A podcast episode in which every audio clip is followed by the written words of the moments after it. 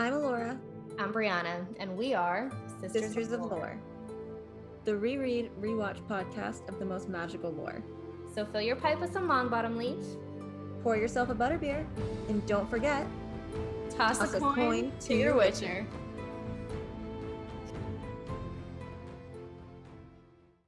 Hi, guys. hello. She's always lagging on the hello. Like, Sometimes I think you're talking to me. yes, Alara. We okay. First of all, just so you guys understand, we say our hellos like in advance. Like we do like some minor chit chat. So shit. Sorry. No, I'm not saying hello to you, Alara. Bitch. Um, sorry. I told you guys that's what I call her. I did. I left that in the last episode so you understood the love that is behind it. Um, so let's There's no love. recap super quick and then we're just gonna jump on in to a summary. Uh, but last episode we discussed chapters one through three. We started out at privet drive where we met dobby the house elf. I said it right. Don't look at me like that. During I'm looking a at you because you wrote private. oh it probably changed it but i thought i wrote privet I'm really proud of you for still. i didn't say private did i No, you did okay not. good I'm just- I was I'm like, really proud of you. Well, shit. I mean, we meet Dobby during a Dursley dinner party, of course, and Harry is punished pretty badly for Dobby ruining the potential client for Vernon. Bars are put on Harry's window, and uh, that is no match for a Weasley rescue. All right, so then we move on to the next two chapters that we'll be talking about tonight. And we come back to Harry, who's spending the rest of his summer at the Burrow with people who actually care about him for once. Um, he gets to fling some gnomes, play some Quidditch, and he even travels through the fireplaces with magic black powder. He hides from his arch nemesis in a dark, scary alley, meets a wizard with one hell of a case of narcissistic personality disorder. He steals a car, raises a train, and is almost whomped by by a willow all before dinner. Let's dive in. Such a life. Chapter 4 At Flourish and Blotts. I love that. Mm-hmm. Harry's enjoying his summer at the Burrow, and mostly because he's surrounded by people who actually enjoy his company. Mrs. Weasley is mothering the heck out of Harry, and Mr. Weasley is adamant about Harry always sitting next to him to talk about all things muggles. Like the function of a rubber duck. Yes. What is the function of a rubber duck? So Ginny's being extra weird and clumsy while Harry's around. And it reminds me of those cute little childhood crushes. Did you ever marry someone in kindergarten? Because I married someone Yeah. in kindergarten. So facts. I literally thought that the kid that I was dating in dating in kindergarten, like all through second grade, we were gonna get married. Like plain and simple. There was no other He was choice. the one. It was the one. That's true. And then his grandmother married my grandfather. Oh, well, that's a twist. this was well after the kindergarten Oh, marriage. You God. point that, that little tidbit out. That would have been a story for the kiddos. um, well, while we're at the Burrow, one morning at breakfast, the Weasley twins, Ron and Harry, get their Hogwarts letters. I'm going to read um, page 46 uh, in my iPad. It's going to be about the books. Um, and I just thought it was important because that is a shit ton of books. Okay. Um, okay, so second year students will require the Standard Book of Spells, Grade 2 by Miranda Goshawk, Breaking, oh, I'm sorry, Break with a Banshee by Gilderoy Lockhart. Actually, all the rest ones are going to be by Gilderoy Lockhart. I'm not going to repeat it like every time. Um, Gadding with Ghouls, Holidays with Hags, Travels with Trolls, Voyages with the Vampires, Wanderings with Werewolves, and Year with the Yeti. Such clever names, Gilderoy.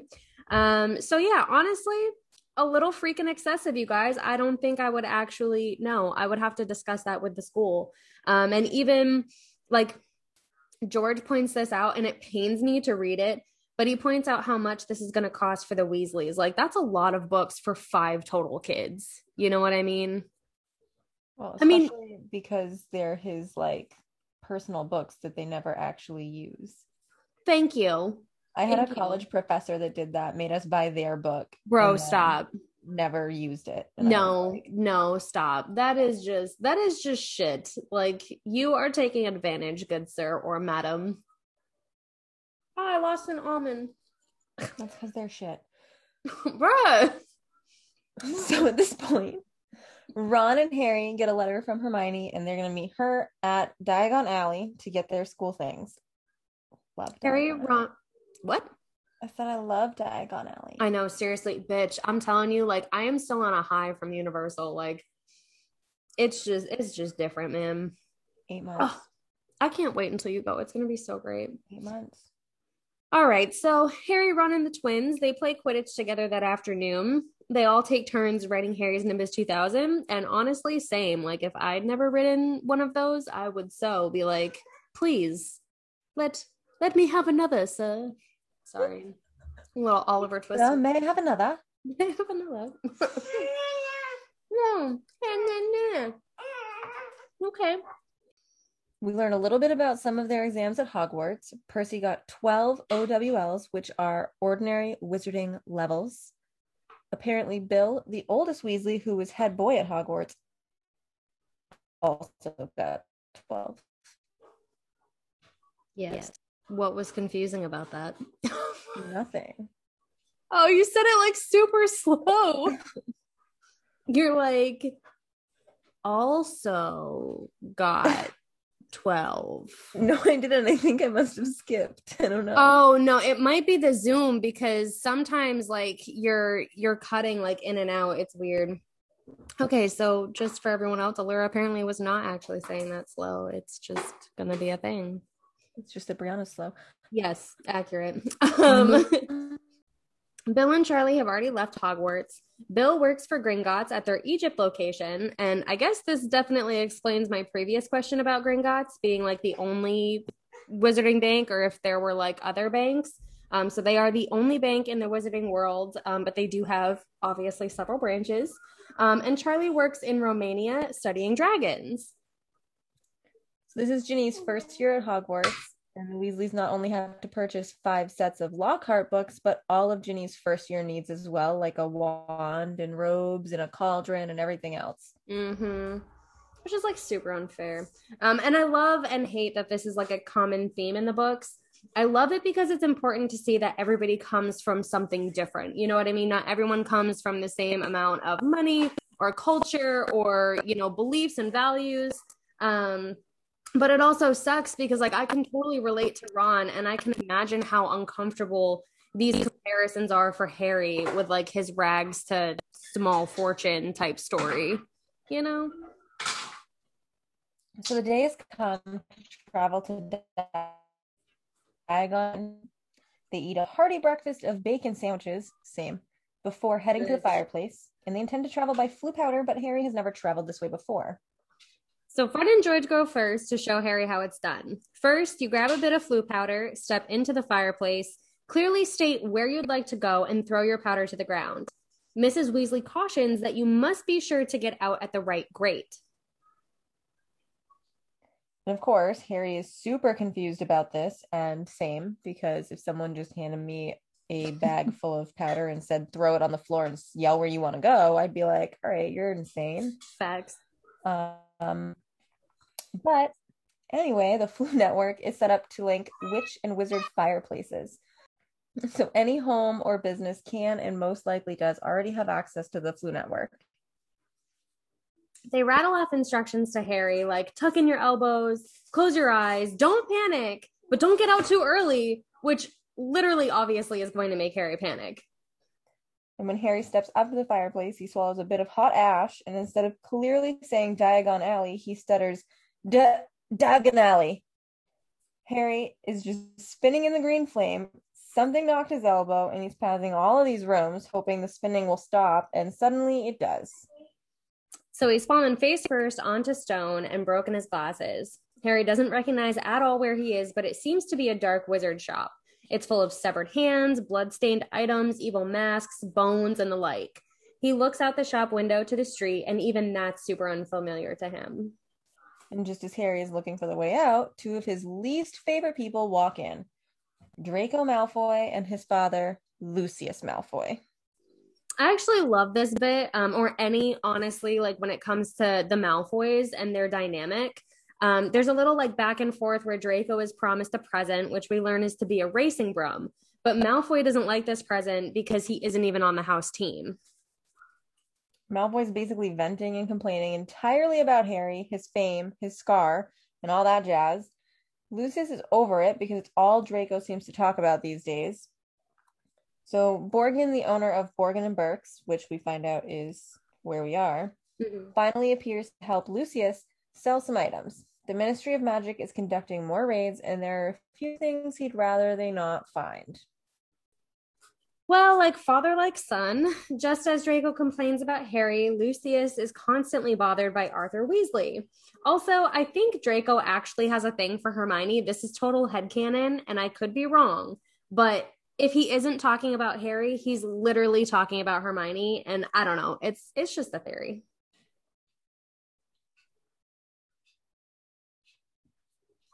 So Harry finally gets the opportunity to sneak out of the shop, only to find himself in an alley entirely dedicated to the dark arts, Knockturn Alley.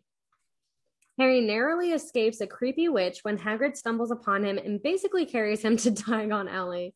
Great timing. The two talk for a moment, um, as in like why was Hagrid even in Knockturn Alley? Um, but he was in there buying flesh-eating slug repellent. Um, and Harry explains why he couldn't return Hagrid's letters and all about Dobby and the Dursleys. Eventually, they run into Hermione on the steps of Gringotts and go off to find the Weasleys, which didn't take long at all. Everyone is just happy to hear that Harry didn't end up too far past the right grade. Mr. Weasley fixes Harry's glasses, and Mrs. Weasley cleans the soot off of him before saying goodbye to Hagrid and shopping for their school needs. At this point, Harry tells everyone what happened at Borgin and Burkes, Mr. Weasley bombards the Grangers, of course, because they're muggles. Obviously. and then they travel underground Gringotts to get their galleons, sickles, and nuts. Again, we have this income comparison as the Weasleys have a small stack of silver sickles and one gold galleon. Harry, on the other hand, has quite the contents in his vault. Seriously, and it makes me so sad. Like, because you can imagine, especially with Harry, like knowing where he comes from, like I know like he knows he has no control. It's not like he's always had that money and it's you know what I mean, but it's still so awkward to be around adults and have, you know, look at them and be like, "Wow, they have to feed uh, all these kids and get all their stuff and they have literally like nothing." Um, right. it's just so sad. Um, really sad, especially because like they go to Harry's vault second, so he has to like open it up in front of everyone and show them how much money is in his Seriously. Vault. And I feel so bad because it's like it's nothing to be ashamed of, you know, like if you have money, I mean, Harry handles it differently where other people, you know what I mean, like they'll flaunt it with like material items or just their behavior and it's you know but harry is not like that. And so it's so sad because he understands like he knows what it's like to not have money. He knows what it's like to to not even have brand new socks. Like he's always had hand me down socks from from dudley he still has hand me down socks. Seriously. And it's just it's so sad man. You know like he's never had muggle money before in his life you know besides like a, a 50 cent piece. So i don't know. But once out of Gringotts, they all split to do their shopping before meeting at Flourish and Blotts in an hour. The trio spend it getting ice cream, ink, and parchment. When they arrive to Flourish and Blotts an hour later, there's already a line. A banner hung above the shop announcing Gilderoy Lockhart's signing of his newest book, Magical Me, from 12:30 to 4:30 p.m. The witches, including Mrs. Weasley, are going wild about this. All right, so I'm going to read like a little paragraph about Gilderoy so that we can kind of introduce him. Um, Gilderoy Lockhart came slowly into view, seated at a table surrounded by large pictures of his own face, all winking and flashing dazzlingly, da- dazzlingly, sorry, white teeth at the crowd. The real Lockhart was wearing robes of forget me not blue that exactly match his eyes. His pointed wizard's hat was set at a jaunty angle on his wavy hair. Lockhart spots Harry in the crowd, grabs him, and uses this opportunity to land on the front page of the Daily Prophet. Go figure. Mm-hmm. Not only did Lockhart gift Harry his entire works, but he announced to the store that he would be teaching Defense Against the Dark Arts this year at Hogwarts. So awesome. he's gonna die. Right? um, not exactly. I mean, we'll We'll, we'll he's not. Spoiler, he's not. Yeah, no, he he doesn't. But um not everyone in that position dies. Yeah, I was just gonna say pretty much everyone else, like a shit. Um anyway. Uh, so Harry gives his books to Ginny and buys his own set, which I love that. I thought that that was a really cool move. Um, and honestly, one that I would expect of him too. Uh, but not before Malfoy bombards him with his jealous and slick mouth. Harry Potter is famous and gets recognition everywhere he goes. Surprisingly, Malfoy hasn't noticed that Harry doesn't even enjoy this.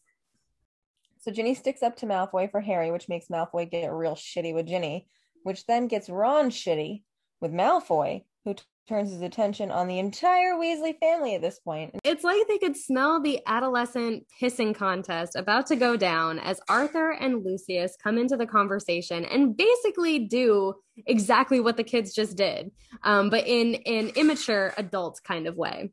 Uh, they end the argument with physical blows, which Hagrid actually had to break up. The Malfoys leave, thankfully, Yes. but not before returning Ginny's old transfiguration book to her cauldron. Winky, winky. Winky, winky. The group returned to the leaky cauldron and used the Floo network to get back to the burrow. Good news. Harry made it this time. He did make it this time. He did not miss it, which was good. All right, on to chapter five The Whomping Willow. The summer has come to an end, and it's time to return to platform nine and three quarters and hitch a ride on the Hogwarts Express. Eight people, six large school trunks, two owls, and a rat all piled into the enchanted Ford Anglia, Mhm. and they took off for the King's Cross station. Anglia? Like, I don't know, it reminds me of like an anglerfish. yeah, no, it is. It's And then I almost said angina. I wonder if it's just a European Ford because I've never, I mean, I don't know. No, it can't be because Ford is American. I don't, I don't know. I do not know cars. I'm just done. Uh, they arrived quarter to 11 after returning to the burrow twice for forgotten items, but just in time. Percy vanished through the wall between platforms 9 and 10 first, followed by Mr. Weasley, Fred and George, then Mrs. Weasley with Ginny. hey, guess what? What? There's a Ford UK. Is it really? Yeah. And Oh, they are the ones who made the Ford Anglia. see, I knew it. I knew that wasn't American. I'm like, bro, I've never seen an Anglia before in my life, except for obviously Harry Potter. But Yes. that was good looking out, dude. So Ron and Harry attempt to pass through the barrier together, but they crash directly into it instead. And not only did they make a huge scene with their trolleys in front of Muggles, but the gate had sealed itself with time still left. Harry counted down the seconds until the train had departed for Hogwarts, and they had missed it. As upset as Ron is about missing the train, he's understandably concerned more so about his parents finding their way back through. With no muggle money, Harry suggests waiting for them by the car, but Ron had a different idea. Just take the car to Hogwarts. Underage witches and wizards are allowed to use magic in emergency situations, and I guess if I were a 12 year old, I would probably consider having to drive the car in emergency. Plus, Ron's parents won't need the car because they can operate. So they head off to the car, put all of their things inside, turn her invisible, and fly off to try and catch up with the Hogwarts Express. The invisibility booster fails them just minutes into their trip, so they fly through the clouds, which is literally my favorite part about traveling via plane. They dip down to search for the train, and thankfully, it's just up ahead. Every half hour or so, they agreed to dip back down to be sure that they were heading in the same direction as the train. The trip starts out kind of fun. They're alone, first of all, flying an enchanted car. They have an incredible view, let's be honest, and all the toffees to eat. But it's also super fucking hot. They're thirsty and longing for the comforts of the Hogwarts Express. It's now dark, and they are almost to Hogwarts when the Anglia starts to give out, making a loud whining noise. They're both hoping they can at least make it to the grounds. Just as they are approaching the castle, the enchanted car completely gives out on them, descending much less gracefully and slowly than anticipated, right into the Whomping Willow. It's fine. I thought you said defecating, so we're doing fine.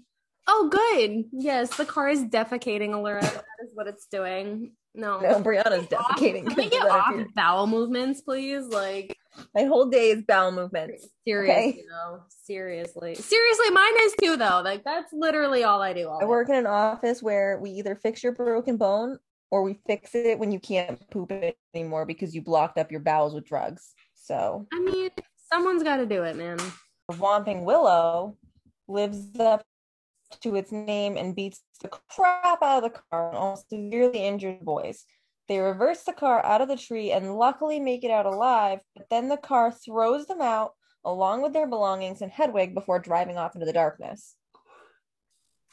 They hurry up towards the castle. They can see the great hall from a window and they're missing the sorting ceremony before the feast. They pan over the staff table and notice that Snape is missing.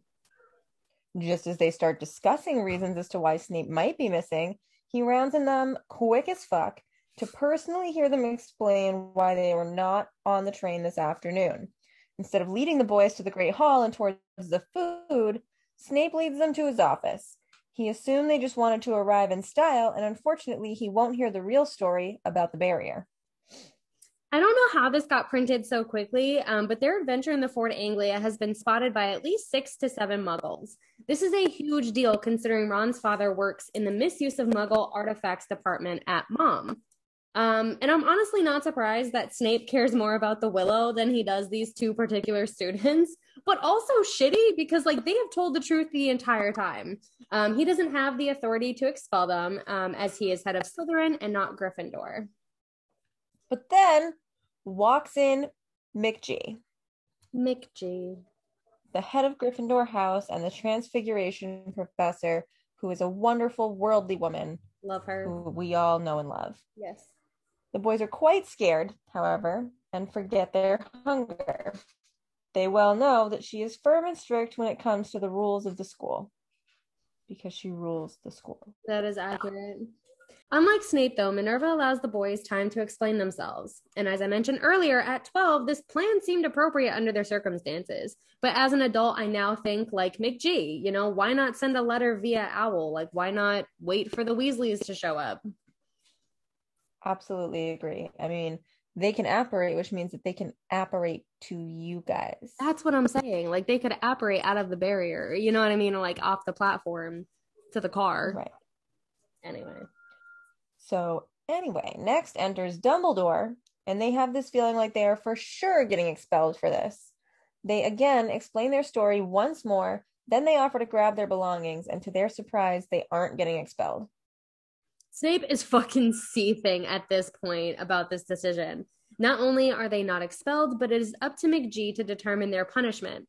She sends Weasley to the hospital wing and tells him that Ginny had also been sorted into Gryffindor. But honestly, I think we just kind of assume that.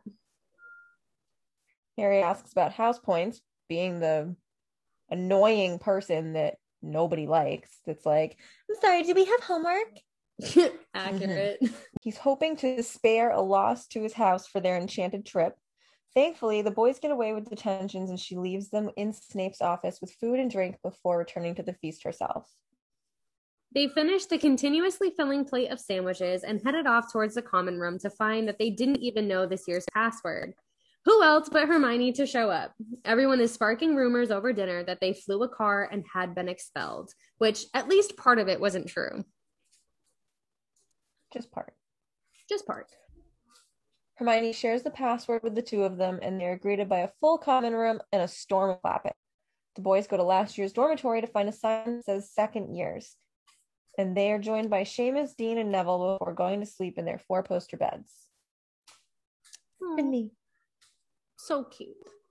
And again, for this week, you guys, I personally have no questions. I don't know about Allura, but Nah, these chapters were bulky, but not unexplainable. Yeah, no, I think everything is very much explainable. I think we're going to have a lot more questions. Like, obviously, the first book was a lot of questions because we're introducing, you know, we're, we're getting introduced rather to the wizarding world. Well, and, and honestly, I, think, I kind of feel like book two is a filler book. It really kind of is. And I think that's why I do not love it so much. Like, we definitely learned some things about Parselmouth, Parseltongue, we learn a little bit about Salazar Slytherin and like his lineage, but other than that, we really don't get. And much. honestly, like nothing's really happened yet, so all these things that we're learning just don't really seem that important. Yeah, accurate. I mean, this is more of just like an adventure, and like Allura said, it is compared to the other books anyway it does feel more like a filler book you know but i mean still important it still has its things um you know things we learn in this carry out through the series. So it is important. And at this point, they're still kind of reading like children's books, but they definitely don't. Yes. I was going to say that too. Like after book two, uh, I mean, even a little bit of book three, but uh, I think book three gets a little bit darker, obviously. Like we learn more about prison, we learn more about magical creatures. We also, you know, learn about just just how uh intense this magical world can be i think you know with Well, like like, I don't know if you've seen that meme where it's like me trying to watch all seven Harry Potters, but like each opening scene is just darker. yes gets darker and every time i love that because it is very because the true. movies get darker. honestly warner brothers fucking knocked it out of the park with that i thought that was a really cool way to do that. But no i mean it really does. Like as we go especially come book four you guys when book four hits it's like oh okay we we going deep. Like and we just keep going down until you know so. Bottom of Mariana's Trench. uh it'll be yes accurate. We're gonna get lost in the bermuda triangle of the wizarding world. That's what we're gonna do. So some we cool do have facts. cool facts yeah. Chapter four, we were talking about floo powder. Mhm. and the Floo Network. So, in addition to domestic fireplaces, there are around a thousand fireplaces across Britain connected to the Floo Network, including those at the Ministry of Magic, various wizarding shops, and inns. The fireplaces of Hogwarts are not generally connected, although there have been occasions where one or more has been tampered with, often without the staff's knowledge. Ooh. I feel like Barty Crouch in that. Ooh. the, Chinese, Chinese fireball. It's my favorite. It's so It's just so weird. Like, why that one? Like, you'd think the fucking horntail, he'd be Right? like, oh, fuck. He's like, "Ooh." it's just so good how he does it. Okay. Sorry. Um, another cool fact from chapter five. Did, and this this answers a little bit about my question as like how they got the prophet out so quickly the story um, the daily prophet whose headquarters are in diagon alley is delivered by owl on a daily basis to nearly every eh, every wizarding household in britain occasionally when something particularly interesting or exciting happens such as the illegal flight of a ford anglia um, the length of britain an evening prophet edition will be rushed out that's all we got. yeah Oh. that's it Next episode will be out about chapters six through eight. Be sure you read those chapters if you want to read along with us. That episode will be live on Wednesday, the 10th. But if you support us on Patreon, I was- I knew it was gonna happen again. Okay, I didn't I didn't leave it into the last episode, you guys, but the last time when we recorded, she said it like eight different ways. And like her fiance and I both kept like correcting her, like trying to tell her how to say it correctly. and I swear she had to keep restarting it. She's like, Patreon? Patreon, pa- Patreon. Like it was just so good. It was so good. Okay, sorry. All right, listen, if you do, you'll you'll have early access if you support us on that thing, okay? So you can find us at thatthing.com, pa- patreon.com forward slash sisters of lore pod. But we will leave the link in the episode description as well because you're probably confused. So We're at thatthing.com. So good. So good. Um, you can also you can also follow us on Instagram at Sisters of Lore Pod, on Facebook, Sisters of Lore Podcast, and Twitter, Sisters of Lore. thank you all so much for listening in today, and I hope that you join us again next episode. XOXO. Sisters of Lore.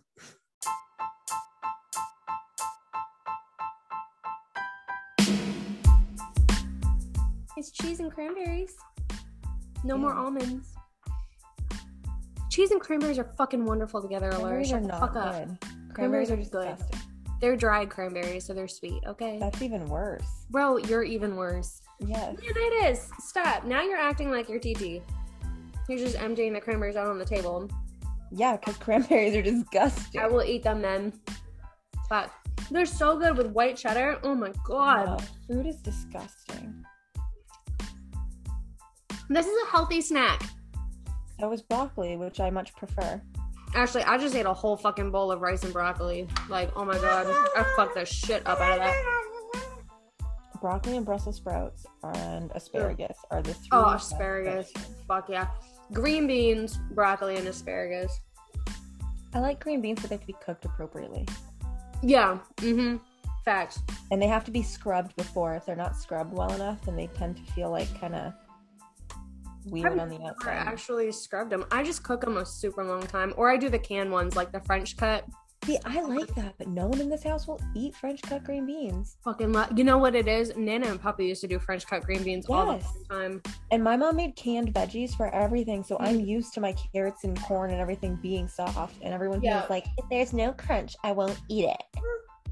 I'm like, I Well, won't eat it fucking raw. You can crunch on this booty hole, is what I'm about to say. Hang on, baby. What do you want?